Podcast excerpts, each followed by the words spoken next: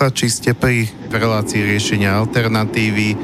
Máme tu dneska tému akupunktúra s pánom doktorom Gustavom Solárom, akupunkturistom, aj lekárom psychiatrie a neviem teda ešte akých všetkých odborov, to sme sa presne o tom nebavili, takisto zakladateľom pôvodne e, psychotronickej slovenskej spoločnosti. E, takže pán Solár, e vítam vás, e, ste teda na Skype, Uh, počujeme sa?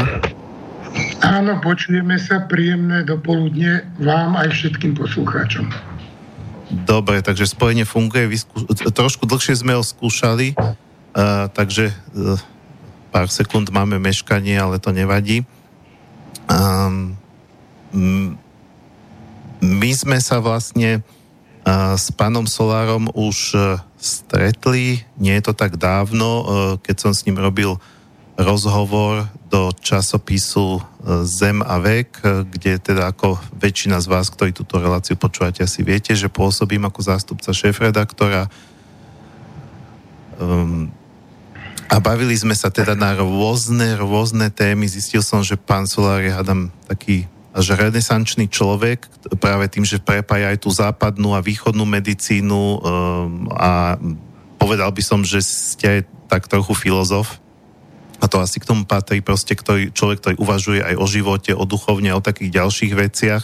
Možno sa dostaneme aj k týmto širším súvislostiam, ale predovšetkým ste teda predstaviteľ akupunktúry tu na, na Slovensku, teda človek, ktorý sám teda lieči akupunktúrou a aj učí uh, uh, lekárov, ktorí by si chceli spraviť aj, uh, aj toto zameranie. Uh, Možno by bolo teda dobré, keby sme... Uh, aha, pardon, ja na toto vždy pravidelne zamodám, takže ešte predtým, ešte predtým, ako sa dostaneme k veci a začneme sa teda baviť uh, o akupunktúre a možno sa od nej potom posunieme aj k iným oblastiam, uvidíme, ako to pôjde, uh, tak uh, myslím si, že uh, pokiaľ teda tí, ktorí to počúvate teraz v premiére, v priamom prenose. Máte možno sa aj pýtať, že, že naozaj tu máme dneska hostia, ktorý uh, je dlhoročným odborníkom v týchto oblastiach, tak uh, máte možnosť sa ho pýtať, či už telefonicky na 0951 153 919 alebo e-mailom na studiozavinač slobodnyvysielac.sk Samozrejme, pokiaľ otázky nebudú, tak my už jeden rozhovor máme za sebou, ale určite sa nebudeme baviť o tom istom. E, my sme tam tú akupunktúru v podstate v rámci toho rozhovoru len tak načkrtli a nejako sme ju hlbšie nerozoberali. Takže na to si myslím, že by mohla byť práve táto relácia. A bolo by teda dobré, pán Solár, keby ste na začiatok akupunktúru ako takú predstavili, uh, kde vznikla, uh, aká, je, aká, aká je to možno zhruba stará metóda, uh, na akých princípoch je založená. Vy ste mi tam niečo naznačovali, že ľudia si tú akupunktúru automaticky spájajú s Čínou a že to úplne tak nie je. No, začnem takým hneď opravením. Za prvé, akupunktúra je na Slovensku odbor medicíny. To znamená, nie je to alternatíva, je to normálna medicínska disciplína, to je ako prvá vec. A druhá vec, môžu ju vykonávať, povedali ste, že aj lekár, môžu ju vykonávať výlučne lekári zo zákona. A to len lekári, ktorí sú zaškolení v tejto tejto disciplíne. To znamená, aká, akýkoľvek iný výkon akupunktúry je nezákonný na Slovensku. Aby teda poslucháči hneď boli v obraze. No a potom bola tá otázka, že odkiaľ pochádza akupunktúra, že? Áno. No. Akupunktúra je, u nás sa to tak trošku traduje ako, ako súčasť tradičnej čínskej medicíny a mnohí to aj tak prezentujú, ale nie je to asi úplne tak a hneď poviem niekoľko dôvodov. Hovorí sa, že akupunktúra je stará zhruba 5000 rokov. To znamená, že by sme sa mali dostať niekde okolo roku 3000 pred našim letopočtom. Ale my vieme, že z histórie všetky kultúry začínali približne v tomto čase. Nielen, nielen čínska, respektíve informácie o týchto kultúrach máme z tohto času. A vieme, že prakticky od, od roku 12 tisíc, zhruba pred našim letopočtom až do tohto času, nie sú žiadne informácie, ale to neznamená, že sa nič nedialo. Jednoducho ich zatiaľ nemáme. Ale keď si zoberieme jednotlivé tie kultúry, tak ja to skúsim tak trošku zrekapitulovať podľa staroby alebo podľa veku týchto kultúr. Hej. Keď začneme, že cirka okolo roku 1760, pardon, 3760 pred našim letopočtom máme, máme prvé informácie o židovskej histórii, okolo roku 3150 Stará ríša Egypt, okolo roku 3114, stále hovorím pred našim letopočtom. Je to majská história a počiatky akupunktúry sa tradujú niekde okolo roku 2852 až 2737 pred našim letopočtom. To je obdobie Fuš, teda cisára. A cirka pred 2500 rokmi, pred našim letopočtom, začalo harabské obdobie v Indii. To znamená, že nie je to tak úplne, úplne najstaršie, lebo každá tá zložka mala aj tak trošku svoju medicínu, ale fakt je ten, že všetky alebo relevantné pramene o akupunktúre pochádzajú z Číny, teda tam sa zachovala. Ale je veľmi veľmi veľa indícií preto, že tam nevznikla. Poviem prečo. Niektoré poznatky z akupunktúry už z toho času sú na takej úrovni, že prakticky vylúčujú, aby v tomto čase pri tom kultúrnom rozvoji už tieto veci boli vôbec zistiteľné. To znamená, že zrejme sme to zdedili po kultúrach ďaleko predtým, s tým, že v Číne sa to len zachovalo. A keď už hovoríme o tradičnej čínskej medicíne, musíme si uvedomiť ešte ďalšie skutočnosti. E, či je to naozaj tradičná, pretože v Číne skutočne máme tieto pramene, že, že akupunktúra sa rozvíjala tam, nepôjdem do detajlov, nebudem poslucháčov zbytočne nudiť, ale, ale niekoľko argumentov, ktoré by svedčili možno aj preto, že, že tak úplne tradičná tá dnešná nie je, pretože, myslím Čínsku teraz, pretože napríklad v 19. storočí začal tlak e, prevziať vedecké hodnoty v zemiach východu teda vedecké hodnoty západu. V roku 1911 pádom dynastie Manču a zrodom republiky sa reakcie proti tradičným hodnotám v Číne výrazne zosilnili. Napríklad v roku 1914 minister školstva prehlásil, rozhodol som sa skoncovať s čínskou medicínou a tiež už ďalej nepoužívať čínske lieky s nástupom maoizmu bola nezlučiteľná s vedeckými princípy marxizmu. V roku 1954 prestala oficiálna propaganda označovať tradičnú medicínu ako feudálnu a nazvala ju lekársky odkaz pravlasti, čiže už sa dostávame trošku k, radi- k tradícii. Dokonca v roku 1958 Mao označil tradičnú čínsku medicínu za veľkú pokladnicu, pretože ju sám využíval. Ale v čase tzv. kultúrnej revolúcie boli teoretické princípy tradičnej čínskej, čínskej medicíny prispôsobené dobe a napríklad princíp Yang a Iň boli označované za predobraz dialektiky. Ale základná teória akupunktúry piatich prvkov, teda teória známa ako Wusin, citujem, nevyhnutne zavádzala k pádu do idealizmu a metafyziky. To znamená, že boli tu veľmi, veľmi silné rušivé vplyvy, ktoré mohli tieto staré pramene dosť výrazne ovplyvniť. Ale samozrejme dnes teda sa pokračuje v týchto tradičných obrazoch, ale dnešná akupunktúra už je ďaleko, ďaleko ďalej ako tá tradičná čínska medicína. Čiže nie je to už dnes súčasť iba tradičnej čínskej medicíny.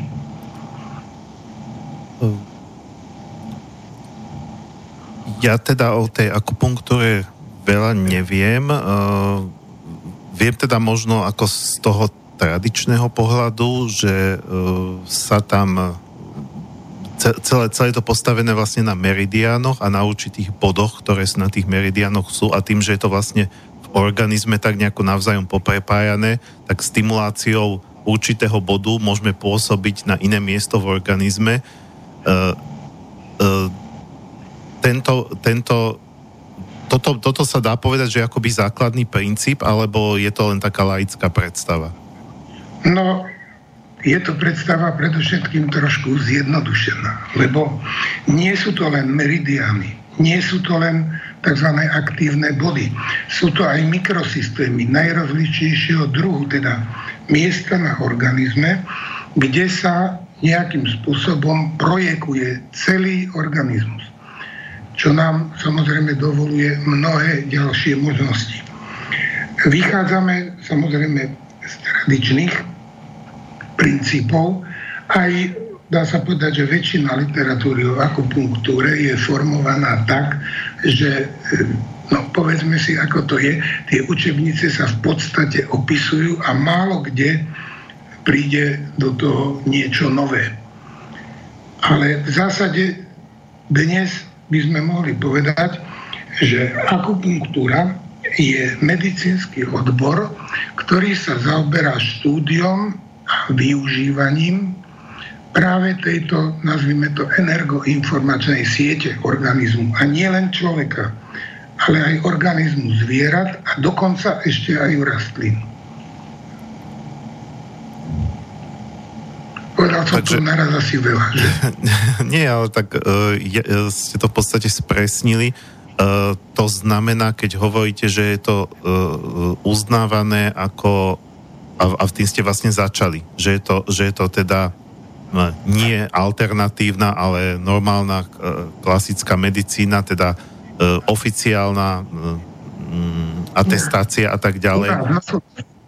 E, znamená e, to, že teda dneska, dneska medicína vlastne uznáva, e, uznáva existenciu týchto prepojení v organizme, lebo ja som mal pocit, že som sa stretol akoby aj s lekármi, ktorí povedali, že to je nejaké pavedecké alebo niečo, no ale keď sa to dá oficiálne sa to uznáva, tak asi to tak nie je.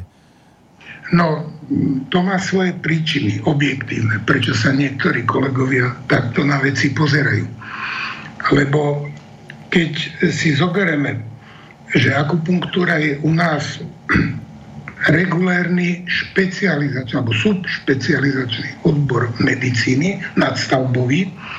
To znamená, že je z nej normálna špecializácia, alebo veľa kedy sa tomu hovorilo atestácia, ktorú ale môže vykonať lekár až vtedy, keď má základnú špecializáciu z niektorého iného klinického odboru.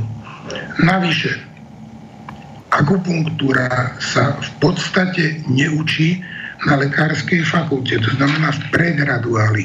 Čiže väčšina lekárov o nej sa nemala kde dozvedieť, pokiaľ nemali vlastnú iniciatívu.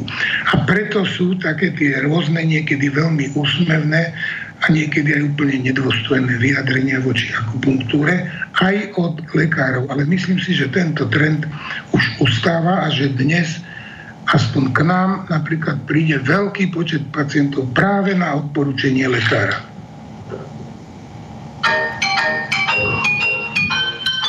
Takže, takže je to e, vysvetlenie, prečo teda niektorí majú takýto skreslený obraz o akupunktúre, ale hovorím, je ich, je ich čoraz menej a akupunktúra je regulérny odbor medicíny. Preto ju nemôžu vykonávať laici, respektíve nelekári. A to je jedno, akí nelekári. Môžu mať vysokú školu, môžu mať čokoľvek, ale musí byť zo zákona lekár. Čo je prirodzené, nie kvôli nejakej, by som povedal, ješitnosti lekárov, ale preto, že akupunktúru nie je možné vykonávať len s tými poznatkami, ktoré sú povedzme v tradičnej čínskej medicíne bez súvislosti s poznatkami celej medicíny. Vy ste sa pýtali, že či teda, že teda nie je to alternatíva. Nie, pretože medicína je dobrá a zlá, ale akákoľvek alternatíva medicíny je šarlatánstvo. To znamená, no. že nie je to alternatíva. Ja, je to regulárna medicína. Možno sa k tomu ďalej dostaneme. Má aj svoje veľmi presné vedecké základy.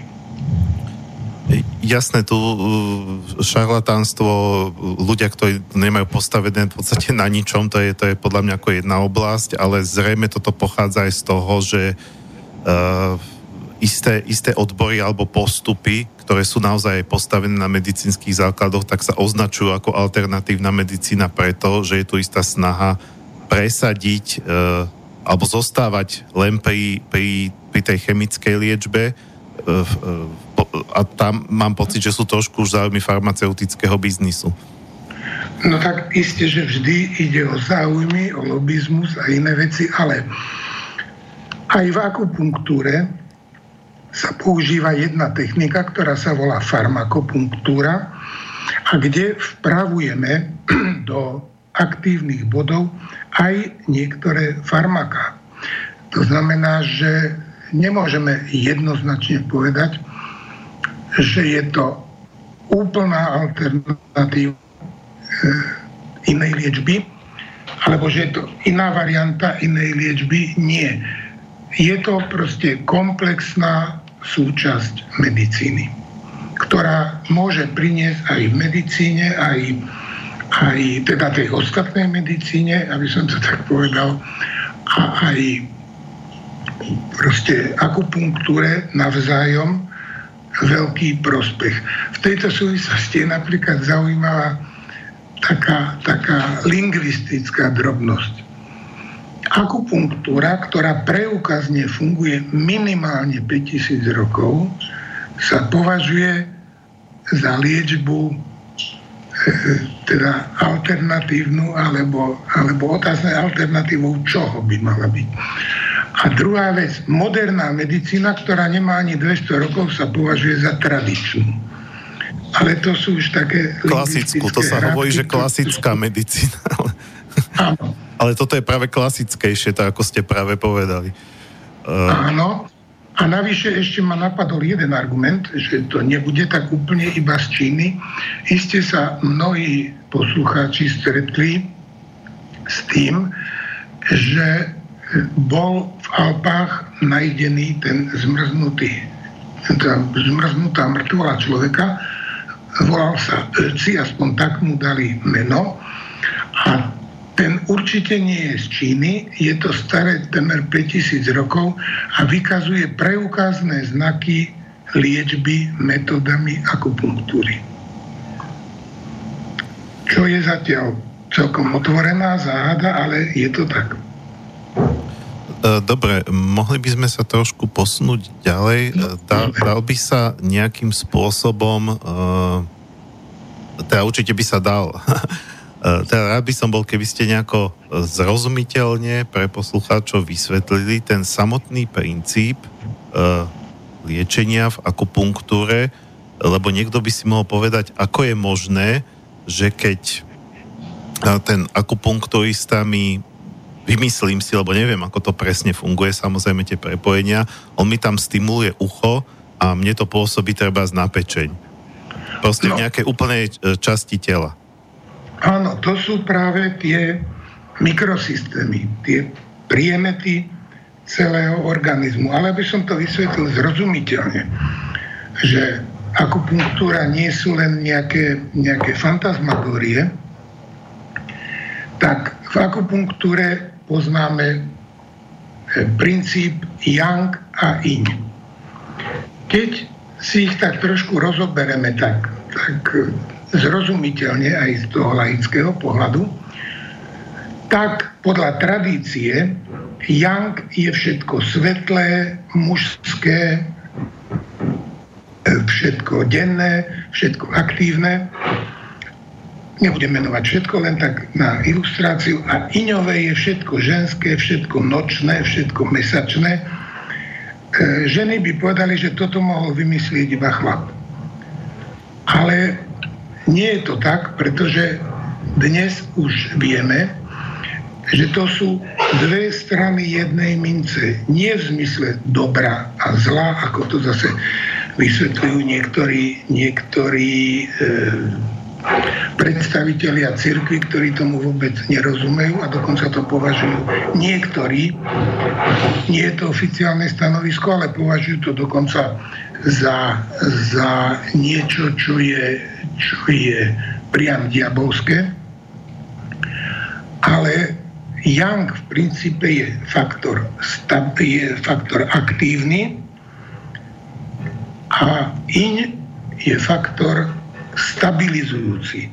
Nemôže byť niečo iba aktívne, lebo by sa to rozsypalo. A nemôže byť niečo iba stabilné, pretože by to nemalo žiaden vývoj. Ale tým sa stretneme aj v normálnej spoločnosti. Je známy napríklad pokus, kedy sa skupina kríz dala do uzavretého priestoru a na konci toho kruhu, kde teda mali svoje teritorium, boli malé otvory, na konci ktorých bol vždy predátor. A to znamená, že ktorý, ktorákoľvek krysa, keby sa dostala k tomu otvoru a vošla by do ňo, tak ju ten predátor zlikviduje. A je zaujímavé, že do, te, do toho priestoru išli výlučne samce. Lebo to je, toto je rola mužská, prevažne Yangová. Ale nemôžno si zase tak predstavovať, že muži sú len Yang a ženy sú len iň, lebo tieto dva princípy nie sú odlučiteľné od seba, len u mužov, myslím normálnych mužov, je viac Yangu a u normálnych žien je viac iňu. Ale to je fyziologicky normálny stav. Čiže aj dnes už vieme napríklad, že to je otázka, otázka e, v podstate rotácií. Že čo je yang a čo je iň v princípe fyzikálnom. Takže e, akupunktúra, ja som spomenul na začiatku, ten princíp Wusin, ktorý vychádza vlastne z piatich elementov. Ale tých 5 elementov to je vlastne 5 základných časových bodov v rámci ročného cyklu. Máme obdobie maximálneho osvitu, to je oheň, to je leto. Máme obdobie minimálneho osvitu, to je voda, zodpovedá zime. Máme rovnovážny osvit, to je zem, to je čas babieho leta. A potom máme jarnú rovnodennosť, čo je drevo, a jesenú rovnodennosť, čo je kov. Sú to univerzálne princípy platiace v prírode, takže naše experimenty s posúvaním hodín sú akurát škodlivé pre organizmus a myslím si, že najvyšší čas, že sme s tým sa rozhodli prestať Problém je len v tom, akým spôsobom si chceme prestať. To je veľmi vážny problém, ale to je napríklad ukážka, na akom princípe je tých 5 energoinformačných stavov. A potom existuje tých 5 elementov. Potom existuje tzv. 6 energií. A prečo 6? Áno?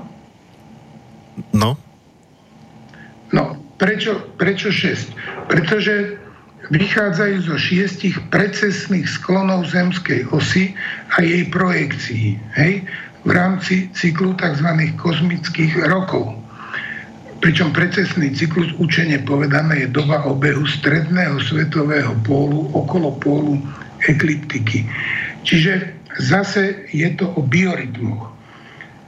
Kompletne, pretože vieme, že zemská os je naklonená a keď rotuje, tak vytvára aj na severnom, aj na južnom pole taký, takú kúželovitú štruktúru. Myslím, že si to budú vedieť e, posluchači predstaviť. A pritom, pritom je tam e, napríklad polárka je hviezda, ktorá ukazuje na sever len v tomto období. Celkové tých cyklov je 6.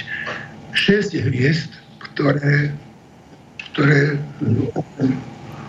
áno? Hej, len sme sa teraz trošku dostali akoby od tej pôvodnej otázky, aspoň ja mám taký pocit.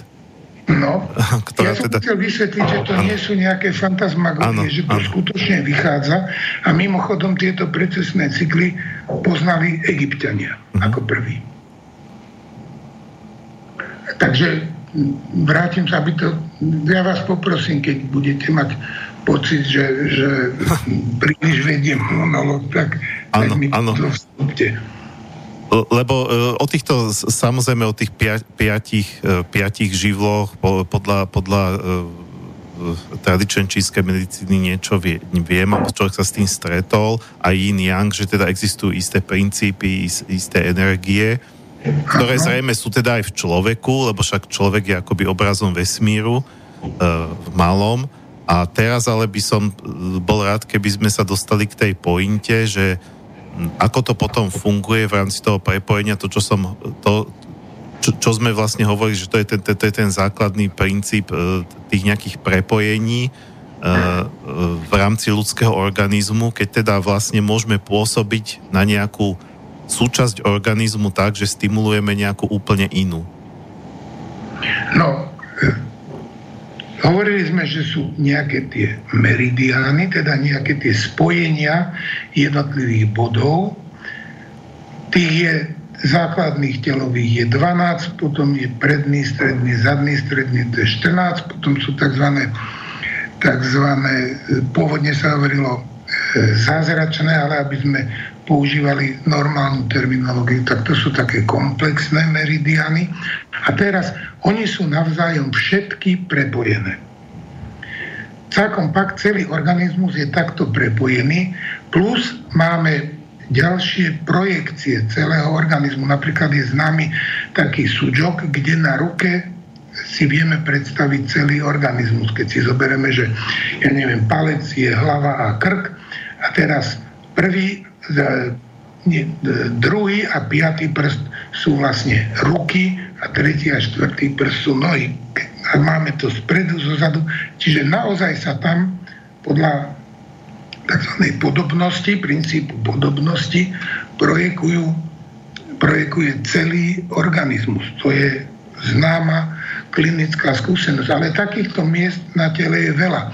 Tieto tzv. tzv.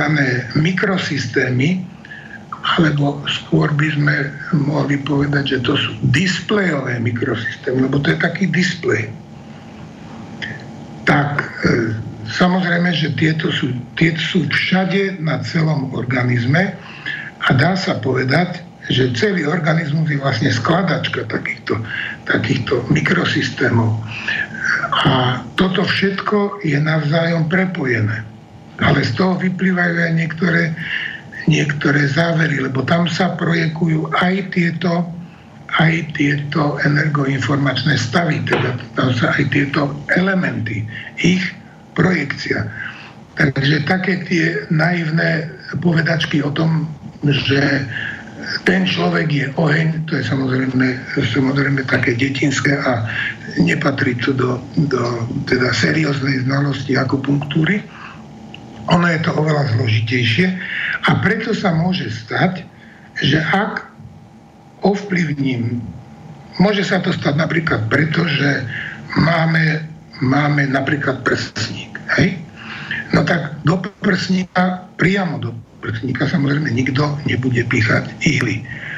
Ale tých projekcií prsníkov máme na tele veľa a vieme to cez ne ovplyvniť lebo musíme ešte pripomenúť, že akupunktúra nie je len terapeutická, ale aj diagnostická.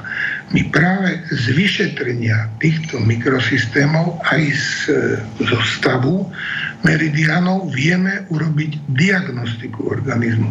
A na základe nej potom samozrejme vieme ten systém ovplyvniť. A dá sa povedať, že jedno, ten, jedno to celkom nie je, ale že môžeme to urobiť od hlavy až po petu, všade. Dobre, sme už cez prvú polhodinu, takže dali by sme si prvú pesničku, dokopy by mali byť teda štyri. E, tá posledná bude už ako na záver. E, ja sa vždy snažím vyberať nejak tematicky, ale k akupunktore ako také hudbu nenájdete. Jedne, že by sme si púšťali samú orientálnu, ale mňa k tej prvej inšpirovala to, že a k tomu sa možno ešte potom dostaneme, vy ste mi hovorili takú veľmi zaujímavú vec, keď sme sa stretli o nejakej pani, ktorá mala rakovinu a vlastne mala ju tak dlho, až kým s ňou prestala bojovať a v podstate ju akoby e, sa s ňou zmierila a prijala ju a povedala jej, že môžeš tu zostať tak dlho, ako budeš chcieť a potom môžeš odísť.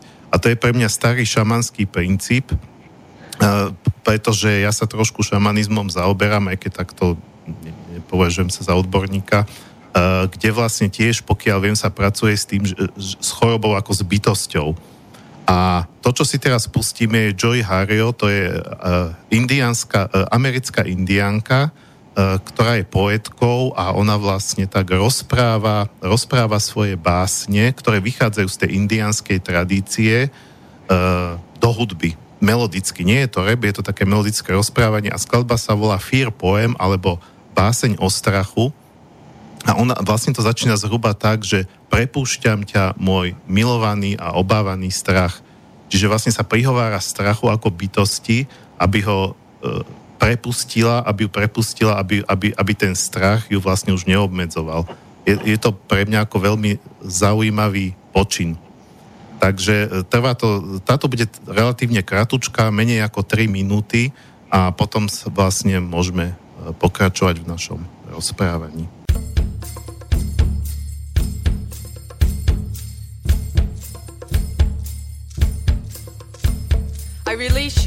My beautiful and terrible fear. I release you. You are my beloved and hated twin. But now I don't know you as myself. I release you with all the pain I would know at the death of my children. You are not my blood anymore. I give you back to the soldiers who burned down my home, beheaded my children, raped and sodomized my brothers and sisters. I give you back to those who stole the food from our plates when we were starving. I release you, fear, because you hold these scenes in front of me, and I was born with eyes that can never close. I release you. I release you. I release you. I release you. I am not afraid to be angry. I am not afraid to rejoice. I am not afraid to be hungry. I am not afraid to be full. I am not afraid to be black. I am not afraid to be white. I am not afraid to be hated. I am not afraid to be loved, to be loved, to be loved,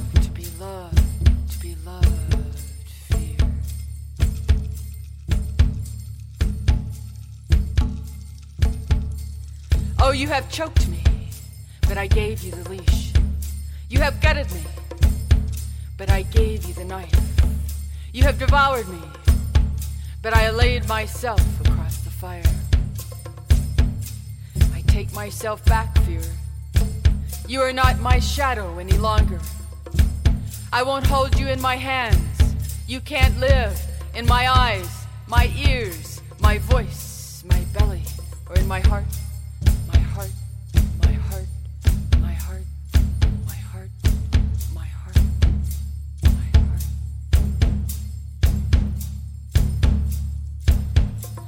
Come here, fear. I am alive, and you are so afraid of dying.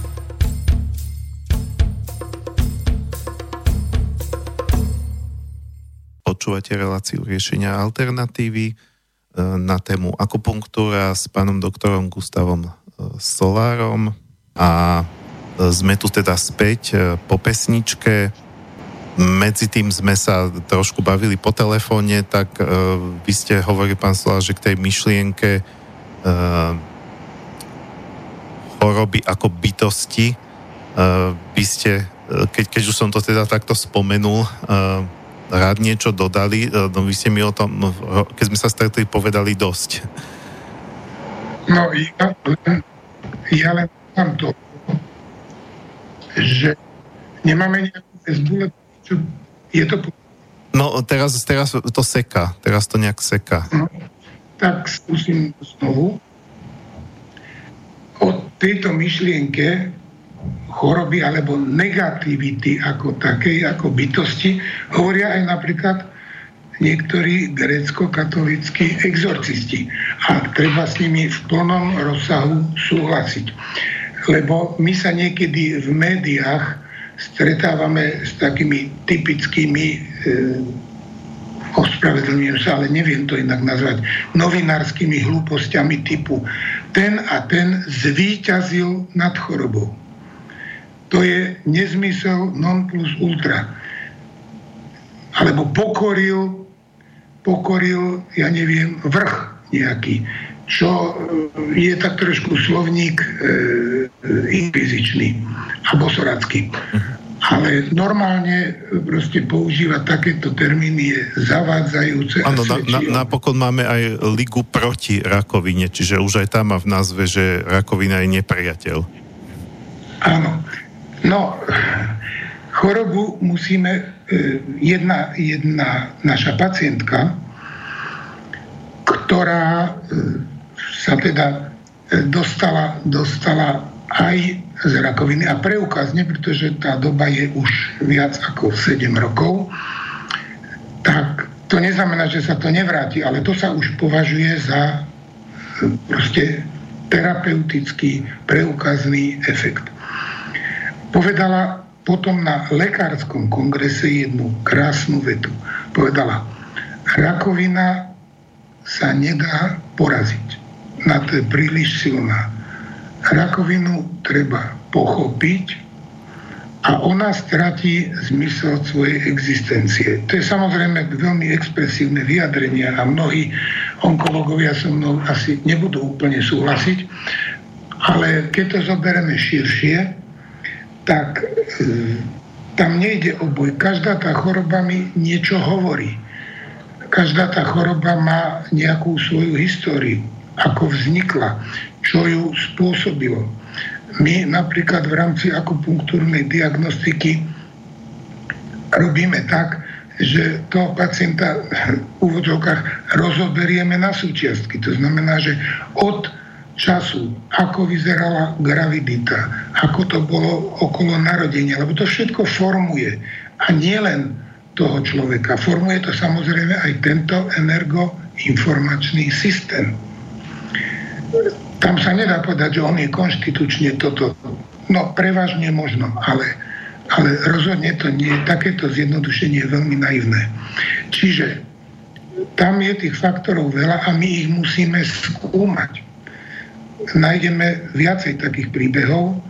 My veľa razy e, zistíme, že pacient s ťažkosťami, ktoré prídu, sú u ňoho najmenej podstatné. Že on má úplne iný problém, ktorý je treba riešiť. A veľmi často je to problém psychický alebo dokonca duchovný. To sa môžeme k tomu vrátiť, keď bude záujem. Čiže Jasne. o tých bytostiach asi toľko.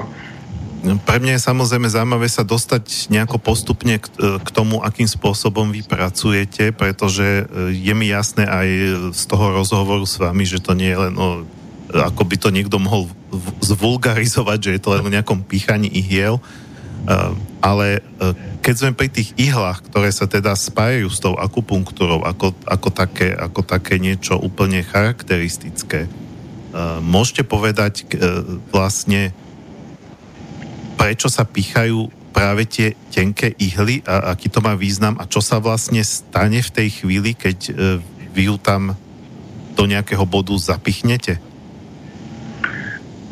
No, keď zavedieme tú ihlu do bodu, tak vlastne ten bod budeme stimulovať. Je to ako keby sme mali systém potruby a niekde, niekde teda zasiahneme do ňo a tým ale samozrejme ovplyvňujeme celý systém.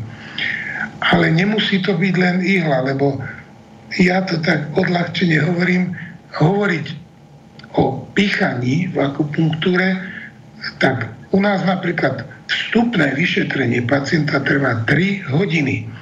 A najľahšie na tom je to pichnutie, lebo to už je len dôsledok tých poznatkov, ktoré, ktoré takýmto spôsobom získame.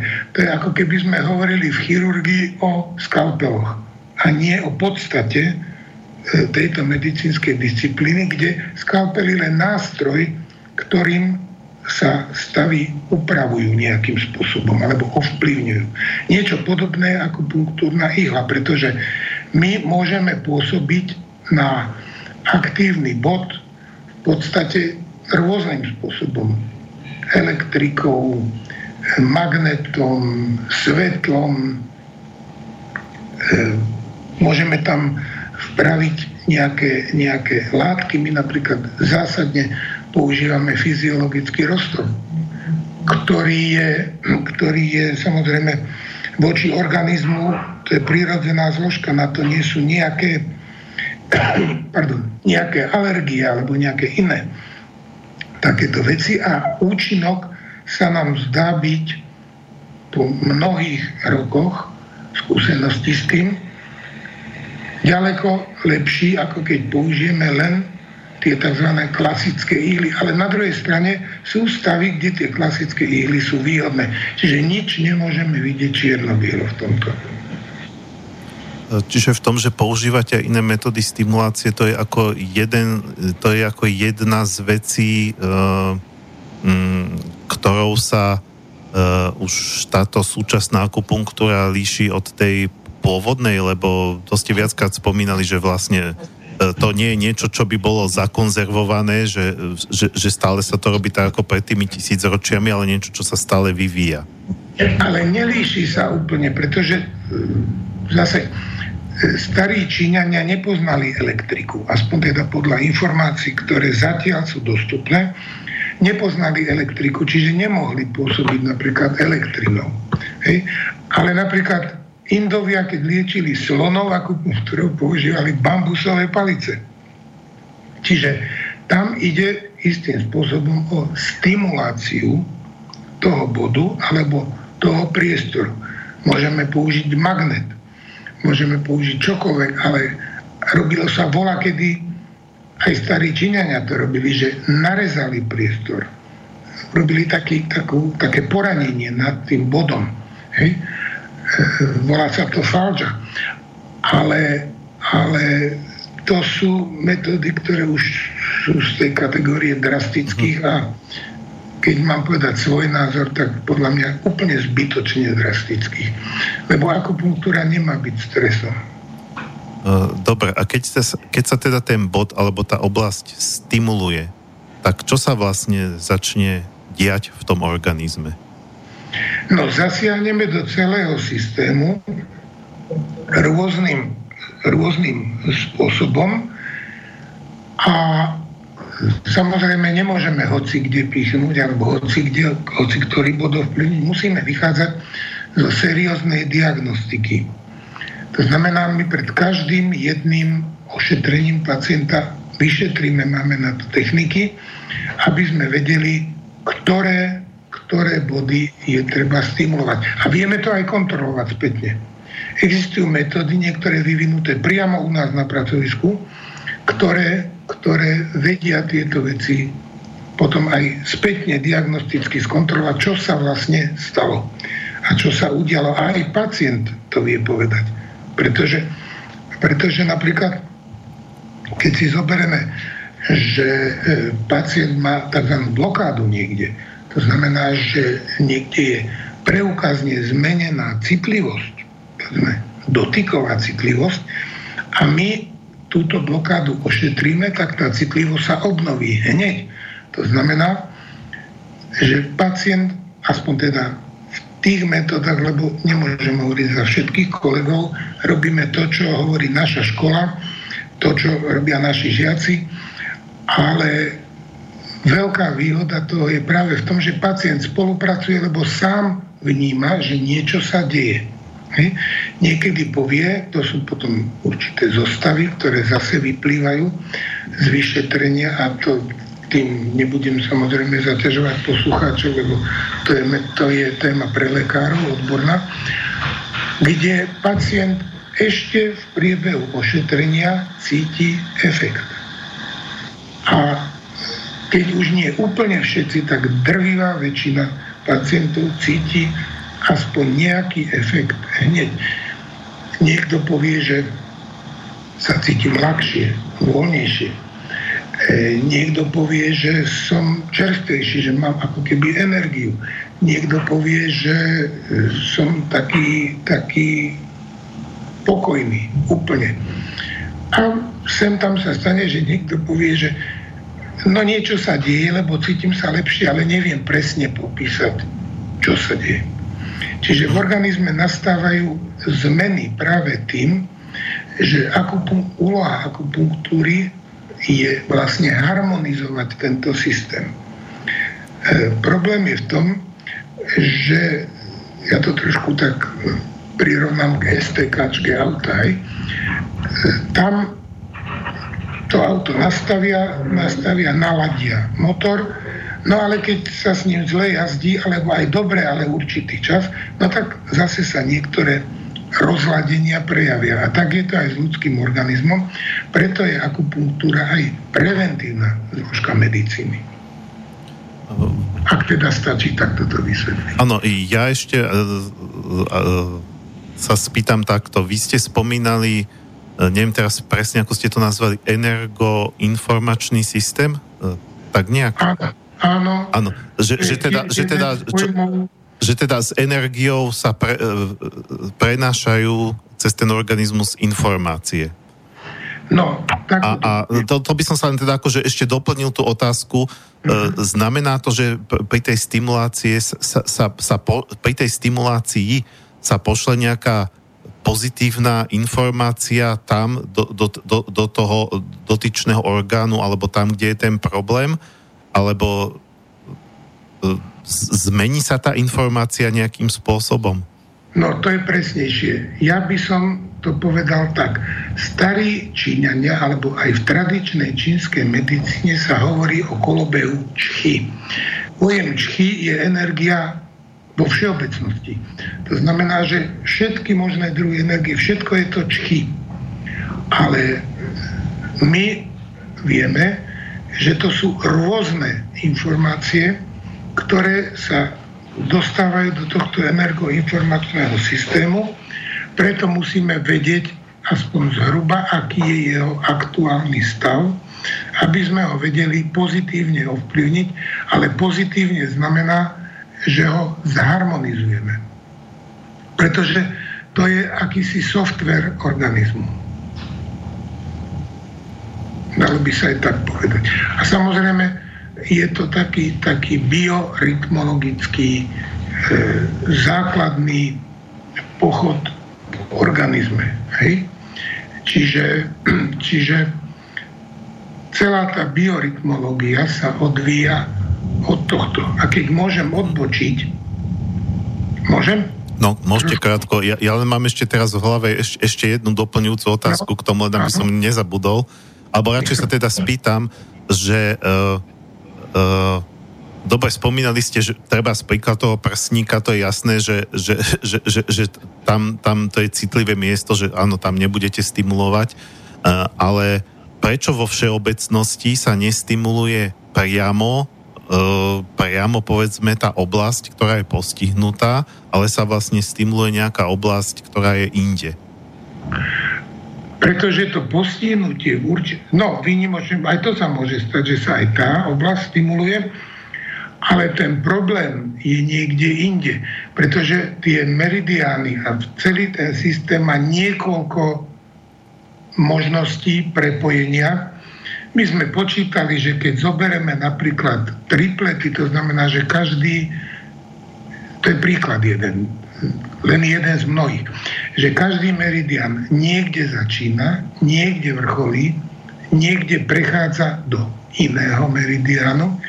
Tak keď sme to takto narátali, tak sme narátali niekoľko miliónov kombinácií, ktoré takýmto spôsobom vznikajú a kde sa dá takýmto spôsobom uchovať nepredstaviteľné množstvo informácií o tom organizme samozrejme. Čiže my musíme nájsť, kde je chyba, niekde je následok, kde je problém. Jasné. Tomu rozumiem. Uh, hovorili ste, že, že chcete uh, odbočiť, alebo že, že spraviť nejakú odbočku, tak nech sa páči. No, napadla ma taká odbočka, ktorá, ktorá je teraz veľmi aktuálna. E, my dnes máme e, tendenciu, my si myslíme, že meníme čas, letný, zimný. My nemeníme čas.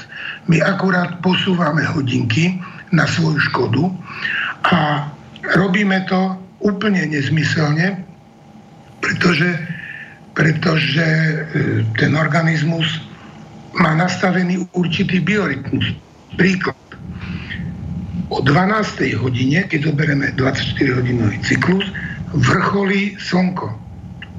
A vtedy vrcholí aj meridian, ktorý tam zodpoveda tejto, tejto situácii a to je meridian srdca. Ak my sa dohodneme, nedohodneme, ak, nám, ak dostaneme príkaz, že nie je 12, ale 1, tak ono tých 12 je ďalej biologicky. To nakoniec ani kravy nevedia, že majú o hodinu skorej dojť. Ale problém je v tom, že my posunieme sociálny rytmus a veľmi poškodzujeme organizmus. My vieme, že sú štatistiky, ako to vyzerá po zmene času. To sa už vyriešilo. Ale čo, je, čo ja skutočne považujem za tragické v súvislosti s akupunktúrou, je absolútne nezmyselná inštrukcia, že jednotlivé štáty si majú urobiť referendum alebo, alebo plebiscit o tom, či chcú fixovať zimný alebo letný čas. To je, toto patrí do kategórie, ktoré ja veľmi, veľmi e, rázne hovorím, že toto patrí do kategórie bioidiotizmu. Pretože ja predsa sa nemôžem dohodnúť, že Zemegula sa bude, obracať, e, bude otáčať naopak o tej 12. to srdce vrcholí, či sa mi to páči alebo nie. To je ten tzv. zimný čas, čiže biologický čas, podľa ktorého celý organizmus funguje. A akékoľvek znásilňovanie biorytmov e, má samozrejme svoje veľmi vážne dôsledky pre organizmus. A teraz, keď my e, toto nenecháme na odborníkov, ale budú, bude sa o tom hlasovať, tak je to rovnaký nezmysel, ako keby sa v jednotlivých štátoch únie hlasovalo o tom, či je 2x2 4 alebo 5. Hej. To, že 2x2 je 4 je fakt, na tom žiadne referendum ani, ani nariadenie OSN nezmení. 2x2 bude vždy 4, nikdy nebude 5. A biologický čas je vždy zimný. Také tie pohádky o tom, že máme viacej svetla, máme viac, to sú, to sú proste, to patrí do kategórií poručíme vietru dešti. To sú nezmysly, ktoré, na ktoré môže, môže ten organizmus zle doplatiť. Čiže to není predmet diskusie. A keď, tak odborníkov v oblasti biorytmu. To nie je o tom, že a mne sa lepšie stáva, tak OK, ale to sú otázky, ktoré, ktoré samozrejme e, tým pádom e, robíme z jedného, zovšeobecujeme niektoré veci úplne nezmyselne a na škodu veci. Lebo ten rytmus ide presne podľa týchto hodín. Či sa nám to bude páčiť, alebo nie. A my máme dve možnosti. Buď sa budeme chovať normálne a prispôsobíme svoj biologický rytmus svojmu okoliu, ten nakoniec princíp taoizmu, ktorý, ktorý hovorí o tom, že musíme žiť v súlade s prírodou alebo si vymyslíme niečo nové, tak ako vymýšľame aj v iných veciach a proste biológia je čosi ako o čom by sa malo hlasovať a, a rôzne nezmysly sa dostávajú e, v rámci populácie samozrejme nie bez dôsledkov. toto je to najväčšie nešťastie. O tom, ktorý čas treba fixovať, ktorý bol tisíce rokov fixovaný, nemôže rozhodovať hlasovanie. To musí byť na základe biologických poznatkov. Dobre, blížime sa k záveru prvej hodiny, takže dáme si druhú pesničku. Táto je dlhšia, má to okolo 6 minút, takže dobre, potom sa opäť vrátime. Uh, ruský pesničkár Sergej Starostín spolu uh, s kapelou Otava. Uh, skladba sa volá Gluboko a mne sa na nie páči, že, je to vlastne pieseň o emóciách. Zhruba v takom štýle sa tam spieva, že hlboko, hlboko v zemi je uložená ruda, ale môj žiaľ je ešte hlbší, alebo vysoko, vysoko vyletel sokol, ale moja láska je ešte vyššia. Takže pre mňa je to taký pekná, pekná pesnička o tom prepojení medzi prírodou a emóciami človeka. Takže dáme si túto skladbu a potom budeme pokračovať.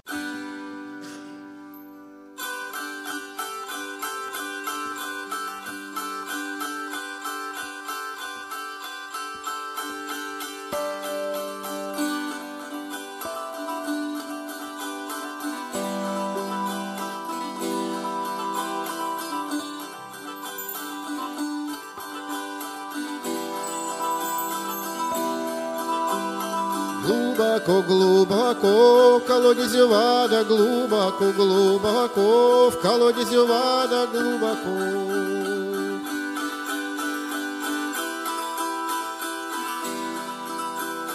Глубоко, глубоко, под землею руда глубоко, глубоко, под землею руда глубоко.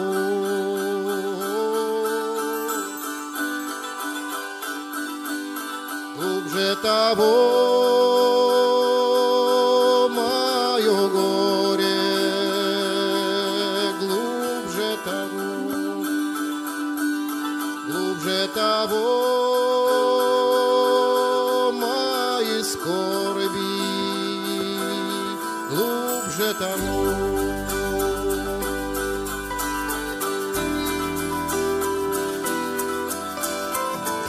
широко, широко разлилась река, широко, широко разлилась река, широко.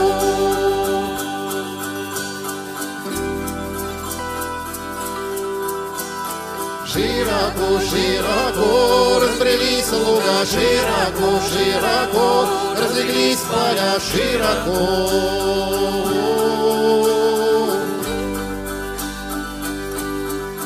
шире того.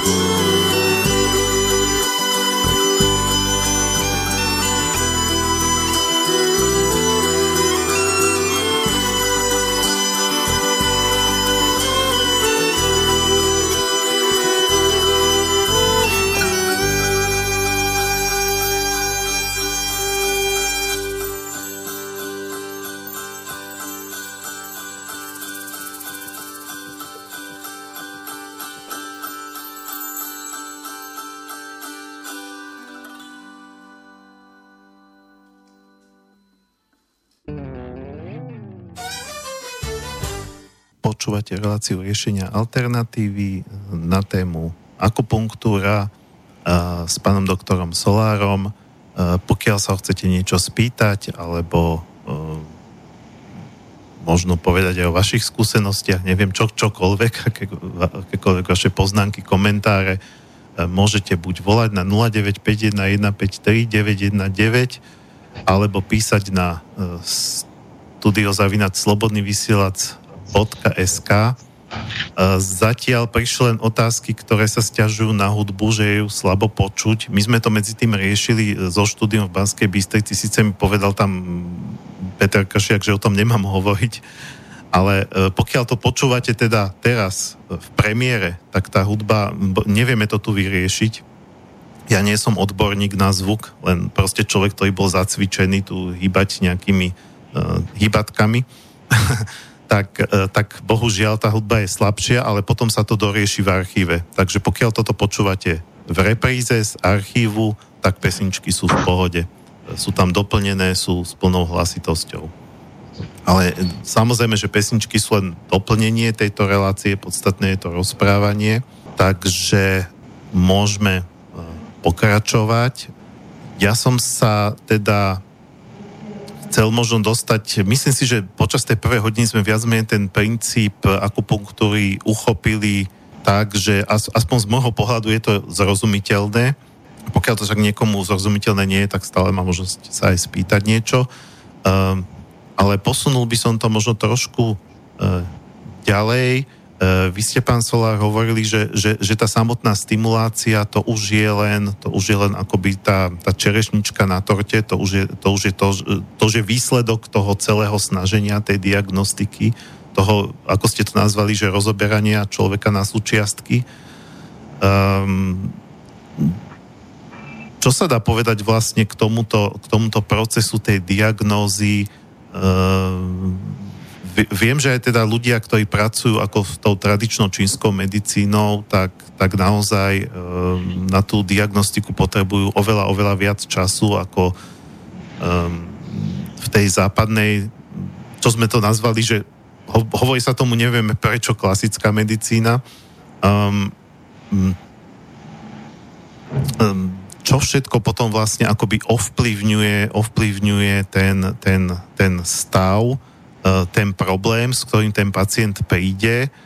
Uh, a keď vy možno poviete, že všetko, ale, ale čo viete vlastne k tej diagnostike povedať? No ja začnem trošku z iného konca a vrátim sa k diagnostike. Sem tam sa ma pacient opýta, čo mi liečite? A ja vždycky poviem vás, ako celo. To znamená, že vždy ten organizmus harmonizujeme. Ale poviem taký príklad. Jedna z vecí, ktoré, s ktorými veľmi často človek príde na, na vyšetrenie a teda na terapiu, sú napríklad bolesti chrbta. Ale chrbát alebo chrbtica je tiež mikrosystém, kde sa na jednotlivé stavce určité veci projekujú. To znamená, že my na základe tejto diagnostiky veľa razy zistíme, že problém je napríklad s meridianom žlčníka, ktorý je o hneve, o zlosti, o strese. A keď ošetríme tento, prestane boleť chrbát. Samozrejme, že dovtedy, kým sa ten pacient znovu nevytočí. Ale dôležité je, aby sme o týchto veciach tých pacientov poučili. U nás to funguje tak, že ten pacient príde ako domov. Veľa razy si porozprávame aj osobné, aj iné problémy. A dôležité je, že my samozrejme riešime potom aj nielen tie somatické, teda telesné, aj psychické a dokonca aj duchovné. Keď bude záujem, môžeme sa vrátiť k tomu, prečo je to duchovno dôležité z medicínskeho hľadiska. Ale tá základná otázka znela, že ako to teda súvisí. Niektoré veci, ktoré, alebo mi príde pacient a ja poviem, volá, čo vás muselo veľmi vytočiť. Áno, ako to viete? No vidím to na vašom náleze. Čiže tam dostanem viac úrovňový záver. Otázne, ja vždy hovorím tak, že všetko je napísané na organizme.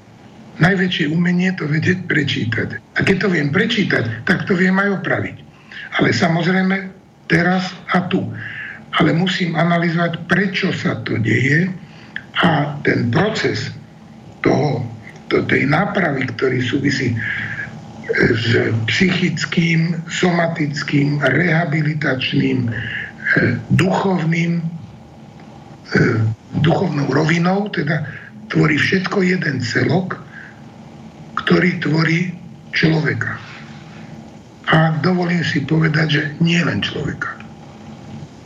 Stačí tak?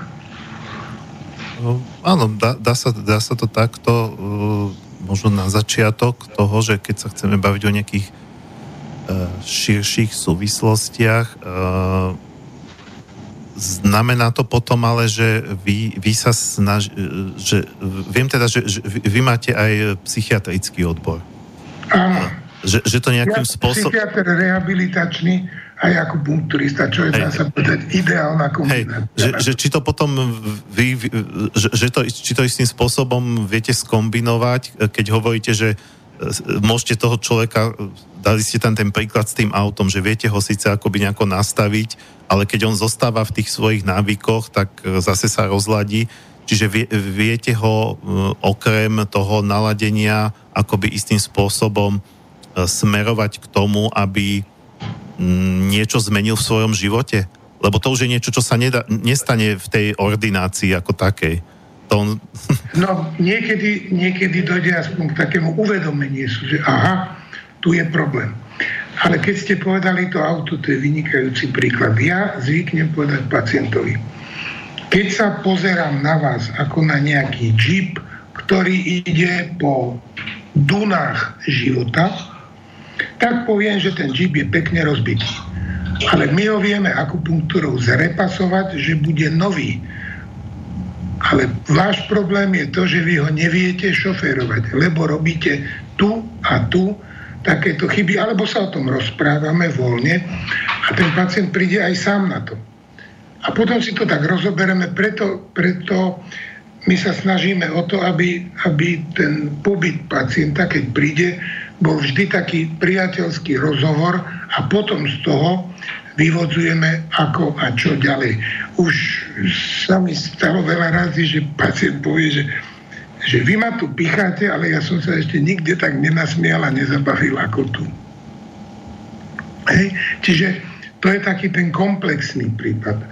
My nemôžeme my nemôžeme robiť to, čo bohužiaľ robia mnohí kolegovia akupunkturisti, že čo vám ja teraz ho napicham. To s akupunktúrou má spoločné len pichanie. Nič viac. Pretože musíme vždy si to pacienta rozobrať. Preto to vstupné vyšetrenie trvá 3 hodiny. A po, potom už samozrejme kontrola nie lebo už niečo vieme, ale vždy sa vieme vrátiť k tomu, kde ten problém je. A teraz je na tom pacientovi, aby na tom pracoval, my mu s tým pomôžeme. Nie vždy iba akupunktúrou, samozrejme, lebo nie vždy sa to dá. E, iba akupunktúrou musíme vysvetliť, v čom je problém, kde, kde teda e, ten človek robí niečo, čo vedie k takému stavu, v akom je. To je to, čo by malo byť nielen pre akupunktúru, to by malo byť aj v celej medicíne, ale bohužiaľ systém medicíny západnej je taký, že toto neumožňuje. Preto hovorím zase poznámka na bok, že my darmo budeme nalievať peniaze, my darmo budeme robiť čokoľvek, pokiaľ nezmeníme filozofiu medicíny. A to nie je len otázka medicíny, to je aj otázka interdisciplinárna, pretože dajú sa použiť rôzne metódy. Používame napríklad e, jednu formu muzikoterapie, kde aplikujeme, to máme na to v podstate licenciu zatiaľ jediný na Slovensku, kde e, aplikujeme namiesto ihiel, dostane pacient na akupunktúrne body malé reproduktory a ide mu hudba, ide mu aj do uší, ide mu e, určitý signál aj na celú tvár, ktorá je veľmi dôležitým mikrosystémom. A tí pacienti e, to vynikajúce e, znášajú a, a žiadajú si to, pretože ten problém je v tom, že to je vlastne kombinácia aplikácie podnetu, v tomto prípade hudby, pretože hudba to, to je vlastne vlnenie, do priamo akupunktúrneho bodu. Čiže je to, a samozrejme to zase musí byť človek, ktorý sa v tej hudbe vyzná, lebo muzikoterapia nie je to tá, in, tá intuitívna muzikoterapia, ktorá sa prenáša, to je fyzikálny dej, ktorý preukázne má vplyv na tkanivá a na iné veci. Čiže, ale to je zase otázka spolupráce s inými odborníkmi, preto e, ak chceme rozvíjať akupunktúru, musí sa na tom podielať veľmi široká interdisciplinárna spolupráca, ale diagnostiku a terapiu môže robiť len lekár, pretože zhodnotí to komplexne. E, keď ste teraz spomenuli tú hudbu, um, znamená to, že um, tam je to nejako experimentálne overené, že Ehm, jasné, že hudba je aj vibrácia, je to nejaká frekvencia, že určité frekvencie uh, majú uh, liečivý účinok a určité nemajú v tej hudbe. Ja vám to poviem takto. Väčšina hudby, ktorú vysiela napríklad rozhlas, je toxická. A vysvetlím to veľmi jednoducho. Predstavte si, že sú štyria tenory. Poznáme to? Ktoré majú nabité námestie. A ľudí to privádza do veľmi pozitívnych emócií. Máme nejakú, nejakú skupinu, zámerne nebudem menovať, kde tiež sú davy a tiež ich to privádza do varu, ale u tých tenorov nikoho nenapadne rozlámať stoličku. Nikto nedostane takéto agresívne podnety. Hej? Zatiaľ čo e, u tej skupiny musia byť policajti, aby zabezpečili aj v tomto zmysle poriadok. U tých tenorov len preto, aby sa ľudia normálne dostali k svojim autám, aby, aby proste e, fungovala organizácia. To je ten veľmi podstatný rozdiel, ako pôsobí hudba. Hudba nemá slúžiť tomu, niektorí povedia, ja sa musím prejaviť. No prejav sa, ale neotravuj s tým iných. Čiže, e, alebo nepoškodzuj tým iných. Čiže hudba je veľmi citlivý fenomén, dneska už veľmi, e, by som povedal, e, zlaicizovaný a tiež to má, tiež to má svoje pozitívne a negatívne stránky. Hudba, ktorá človeka neharmonizuje. Hudba, kde sa potrebujem vyskákať zo seba stres, nie je hudba, ktorá lieči. A vy hovoríte, že je to na vedeckom základe postavené, ale vie to, vie to povedzme aj ten like rozlišiť podľa toho, že že, tá, že, že dobrá hudba z tohto pohľadu, ako z medicínskeho alebo harmonizačného, je tá, ktorá je e, sama o sebe harmonická, lebo e, samozrejme, že máme hudbu, ktorá je harmonická a takú v rámci e, ja neviem, akých rokových metalových prúdov, ktorá je disharmonická. A to vie človek už obyčajným uchom rozlíšiť. No, ja to poviem tak, samozrejme ľudia nevedia o, o týchto výskumoch. Dokonca sú niektorí aj, aj medzi, medzi vysokoškolskými pedagógmi, ktorí hovoria, že to je ezoterika, to je nezmysel. To je vedecky podložená metóda, ale to riešia odborné laboratória.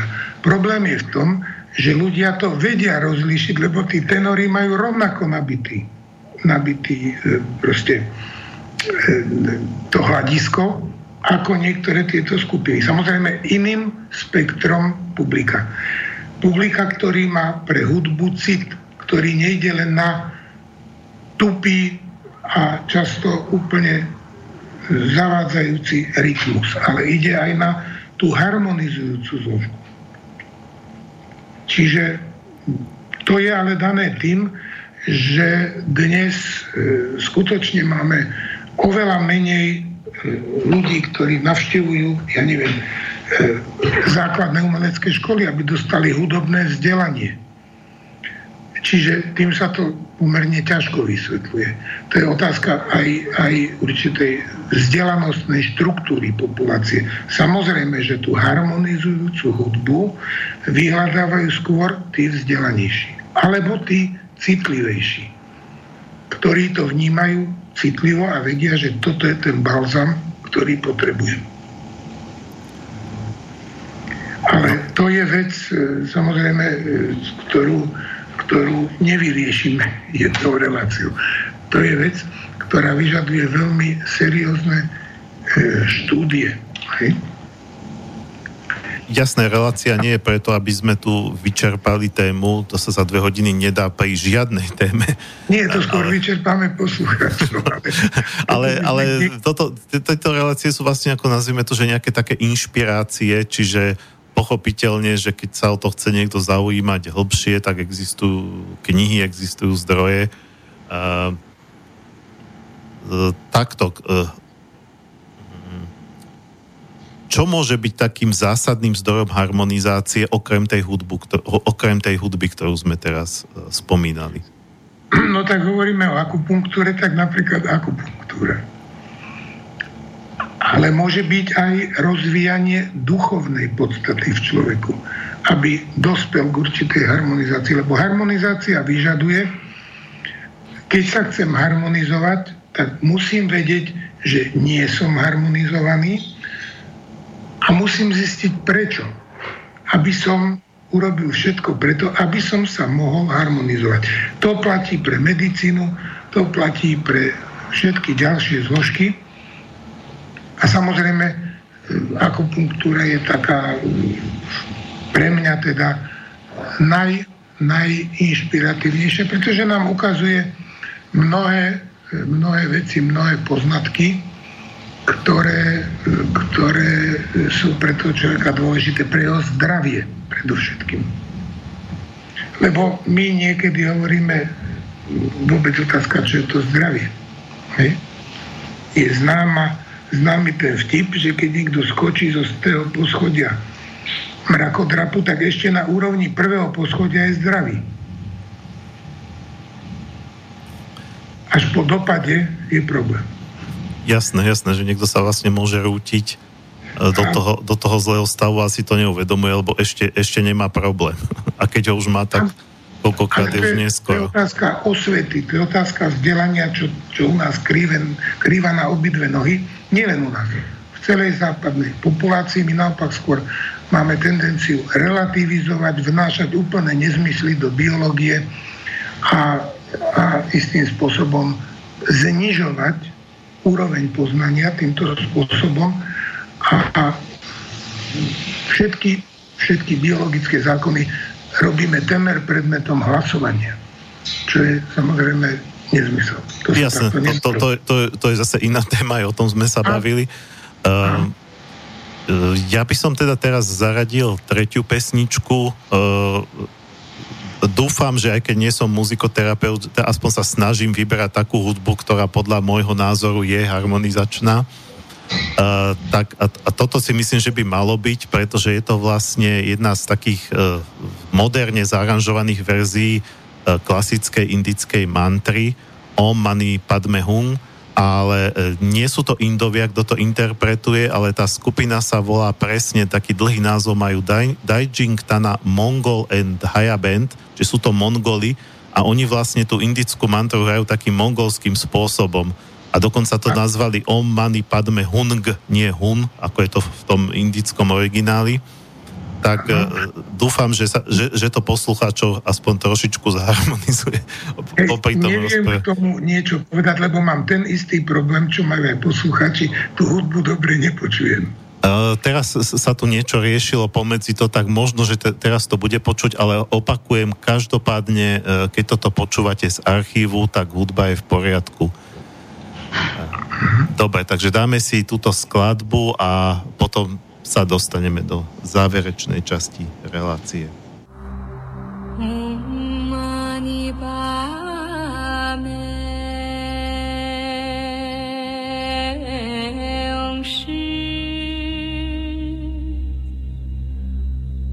Oh, my.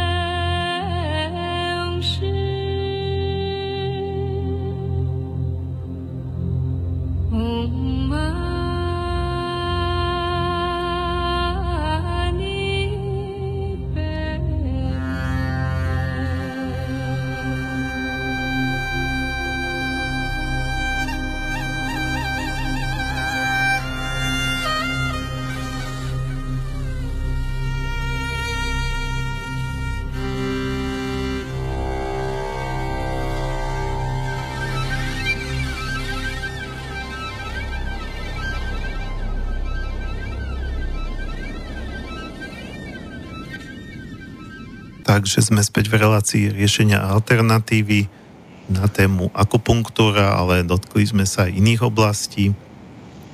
S pánom doktorom Solárom sme v záverečnej polhodine.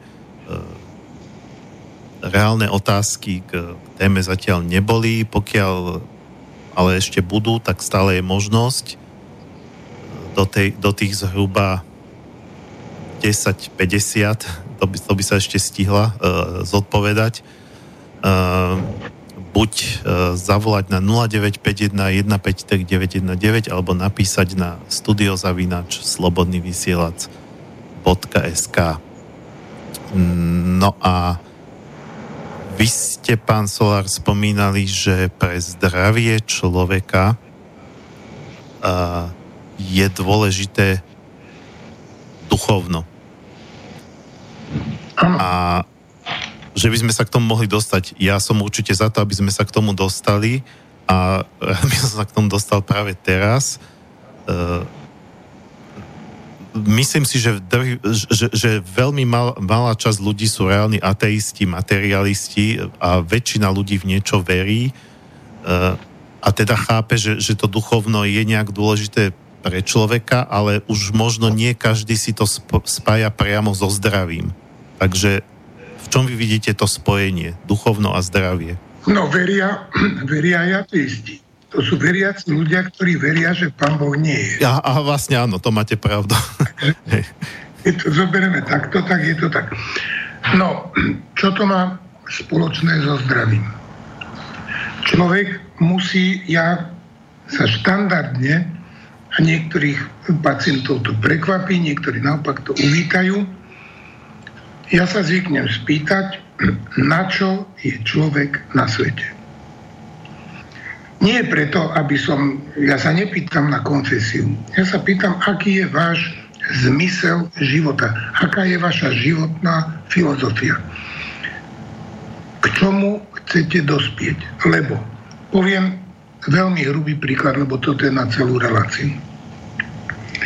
Predstavte si, že človek, ktorý, alebo jeden sú dva také tie krajné polohy. Jeden človek, ktorý príde na svet, sa e, bere ten život tak, že tu niekde som sa narodil, neviem, dokedy tu budem. A keď chcem sa mať dobre, keď chcem byť e, proste v, nejakom, e, v nejakej pohode, tak musím sa držať v komfortnej zóne.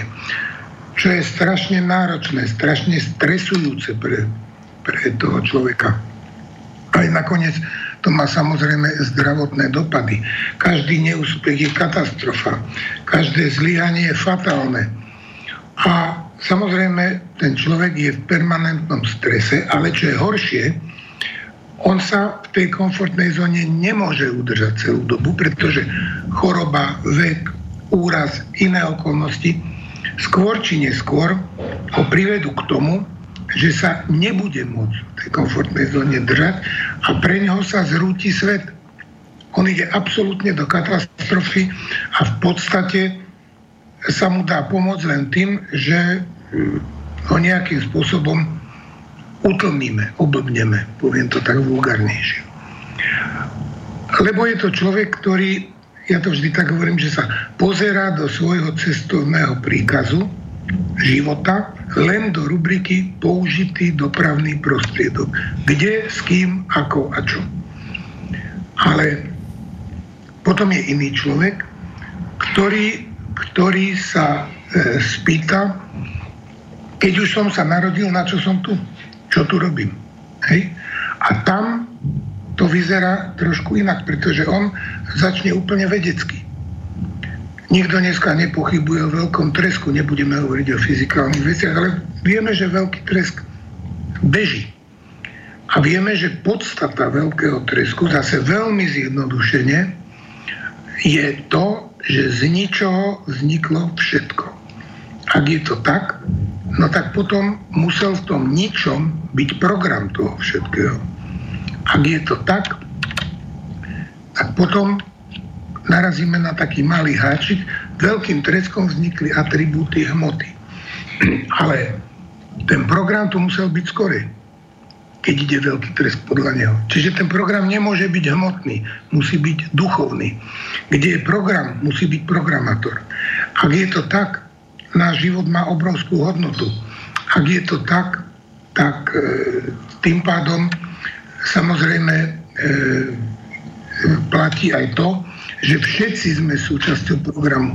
Jediný skutočný prejav našej slobodnej vôle je v tom, že sa slobodne rozhodneme, či chceme byť súčasťou programu, alebo chceme byť vírom.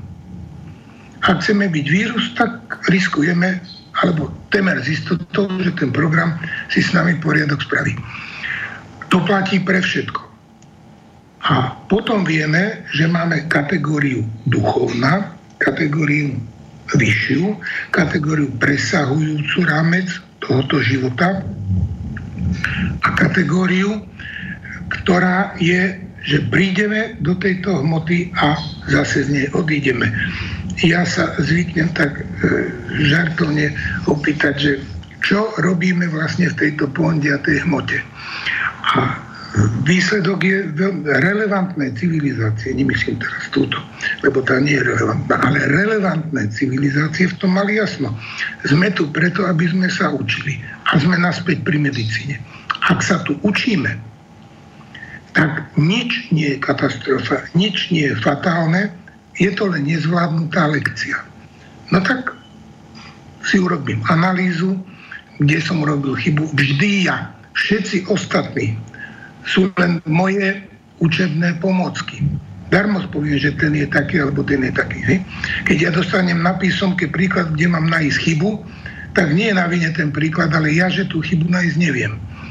To znamená, že taký človek zďaleka nie je v strese. Učím sa. Ak sa učím, všetci sme spolužiaci. Ak sme všetci spolužiaci, na spolužiaka sa nehnevá to je taký istý chudák ako ja, akurát, že blbne inak. Ale každý má šancu sa k niečomu dopracovať a tým pádom samozrejme má iný pohľad na chorobu, má iný pohľad na stres, pretože on má veľmi málo dôvodov byť v takom strese, lebo potom nič, hovorím, nie je problém. Problém je nezvládnutá lekcia. A toto je veľmi dôležité, pretože taký človek, keď prekročí zenit, tak vyhodnocuje. On nemá dôvod byť rozladený, depresívny. My máme tendenciu na každé, keď mi niečo nesedí, alebo keď je niekto smutnejší na ambulancii ako ja, už dostane antidepresíva. Ale to nie je o tom. To je o tej životnej filozofii a preto sa na to pacientov pýtam, aby som vedel, z čoho vychádza. Vždy sa pýtam, čo je váš pevný bod. O čo sa vieme opreť, aby sme tie stresy, v ktorých ste, potlačili, ale nie, že potlačili, že ich vytesnili, ale aby sme ich zmetabolizovali, aby sme pochopili, kde ten problém je a čo s ním mám robiť. Viete, niekedy sa stretáme povedzme e, v takej tej insitnejšej literatúre s tzv. pozitívnym myslením, ktoré spočíva v tom, že si večer láhnem a poviem si, aký som bol úžasný cez deň. A to je pozitívne. To nie je pozitívne, to je ťažká psychiatrická porucha, ktorej sa hovorí narcizmus. Ja si musím urobiť bilanciu. Toto som zvládol, toto som nezvládol a urobím urobil som nejaké chyby. Dobre, dám si pozor, jeden múdry človek raz povedal, keď robíš chybu, dbaj na to, aby bola nová, ale urobím ďalšie chyby, no ale to je princíp učenia. Na to na tomto svete sme. A takáto životná filozofia vedie k tomu, že máme úplne iný pohľad na všetky tieto veci. Ja som, ja teda dlhé roky, dá sa desiatky rokov, robím s ľuďmi, ktorí prežili, ktorí prežili klinickú smrť. Teda boli na tej druhej strane. Hej?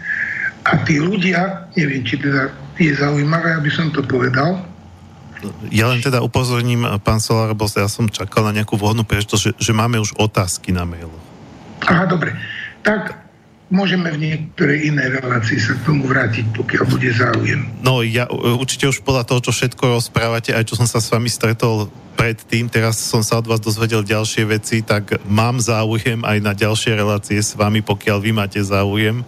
Pokiaľ budú mať záujem poslucháči. Pretože, pretože my si myslím, že môžeme spraviť na ešte na veľmi veľa tém relácie. A už, už teraz o tej akupunktúry odbiehame, ale ja som to aj predpokladal. Takže prvá otázka, ale ja neviem, podľa mňa ste... Neodbiehame, ak dovolíte, len jednu poznámku. Áno, áno.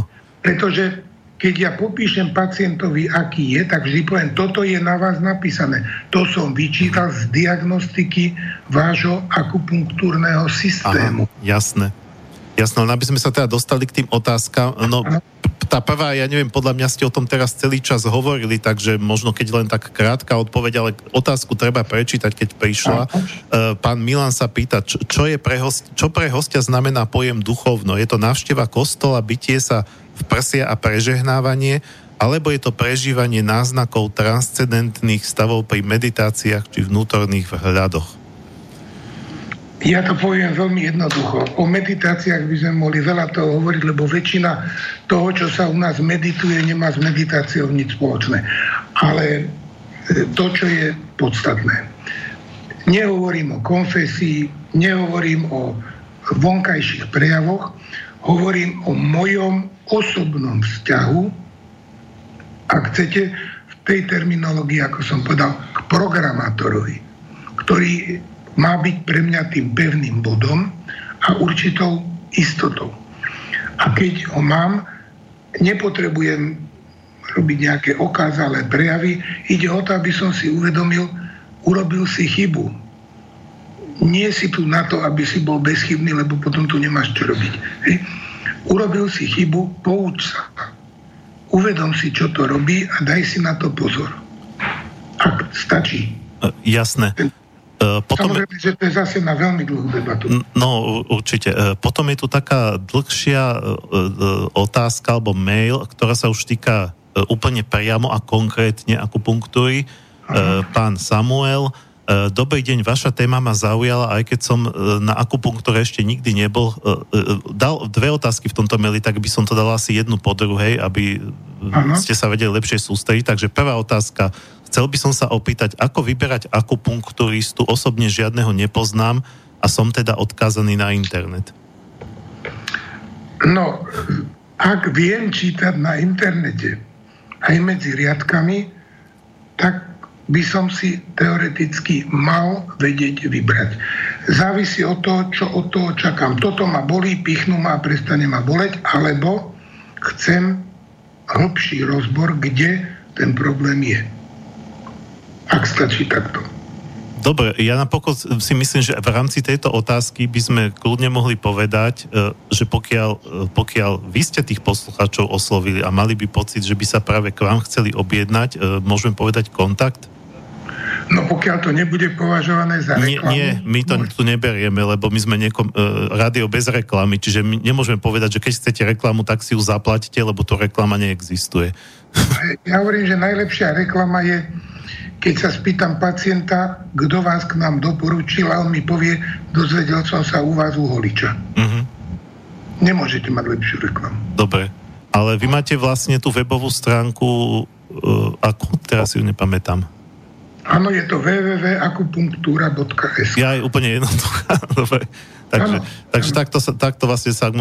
Jasné, ale vy ste vlastne v Šamoríne, čo zase nemusí byť dostupné pre každého v rámci Slovenska, ale teda jasne, že akupunkturistov je. Čiže dá, dá sa takto. Dobre. K nám, k nám chodia aj pacienti zo zahraničia, to nie je problém. Mm-hmm. Keď chcem, tak sa dostanem. Jasné. Viete, kto chce, hľadá spôsob, a kto nechce, hľadá dôvod. Áno. Uh, takže ešte druhá otázka v tom istom maili.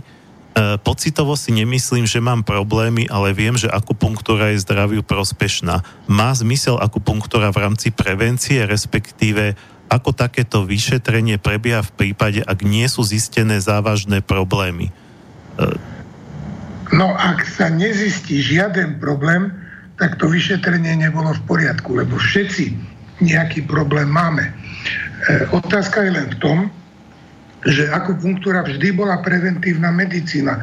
Dokonca bola, kedy v starej Číne platilo, že lekár dostával plat, pokiaľ bol pacient zdravý. Takže, a keď nie, tak mohlo to pre mňa neskončiť vždy dobre. Ale človek by mal, keďže máme 5 elementov, 5 sezón, jar, leto, jeseň, teda jar, leto, babie leto, jeseň a zimu, že by v každom tom období mal prísť na takú preventívnu, my máme pacientov, ktorí roky takto chodia. Keď je problém, tak sú tie kontroly častejšie. Keď problém nie je, tak príde na, takú, na také doladenie.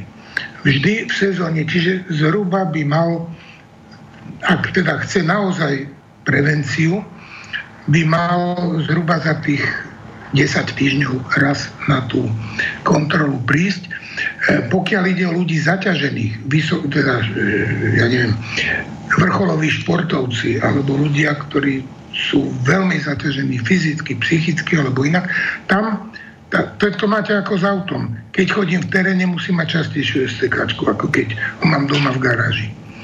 Čiže má to zmysel, je to, akupunktúra je predovšetkým preventívna medicína. Čiže vždy, ja som, my robíme tzv. elektroakugrafiu, čo je metodika vyvinutá tiež u nás. Máme za sebou okolo 13 tisíc vyšetrení a ešte som dve rovnaké nevidel. To znamená, že zase keby som to chcel tak odľahčene povedať, zdravý človek je nediagnostikovaný pacient. Ale nie je to tak úplne, pretože tam ide skôr o to, že, že každá, každá činnosť vyžaduje určitý aj oddych, aj doladenie. Čiže v tomto zmysle áno, je to aj preventívna medicína.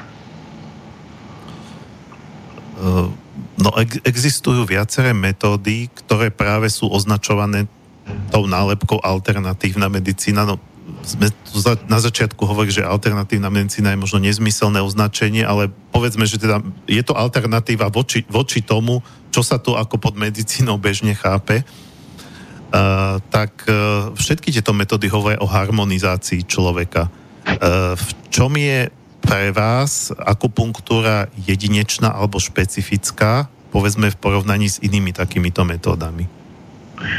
No na to veľmi jednoducho viem odpovedať. Akupunktúra vo svojej diagnostike, vo svojom výskume nám otvára súvislosti, ktoré by sme iným spôsobom nepoznali. To znamená, je to, je to jedna veľmi dobrodružná cesta k poznaniu pre mňa. A možno aj pre niektorých ďalších kolegov. Čiže v tomto je jedinečná a v tom, že vidím, že keď prídeme na niečo nové, tak ma veľa razy napadne, keby som to bol vedel vtedy a vtedy u toho a toho pacienta, mohol som mu pomôcť lepšie, alebo mohol som mu vôbec nejako pomôcť. Čiže v tomto zmysle je akupunktúra jedna obrovská škola, je interdisciplinárna, čiže ak som s ňou chcem pracovať, musím sa trošku zaujímať o fyziku, trošku sa musím zaujímať o umenie, trošku sa musím zaujímať o biológiu, nie trošku, ale teda riadne a iné odbory, techniku a ďalšie. Čiže je to taký, taký jeden komplex, ktorý človeku veľmi posúva poznanie. A toto všetko sa uh, učia potom aj tí lekári, ktorí sa rozhodnú, že si spravia túto špecializáciu? Že oni sú vedení k tomu, aby sa stávali takými, nazvime to trošku renesančnými ľuďmi? No, upresním to. Toto sa učia všetci tí lekári, ktorí absolvujú školenie u nás. Za iných hovoriť nemôžem. Uh-huh.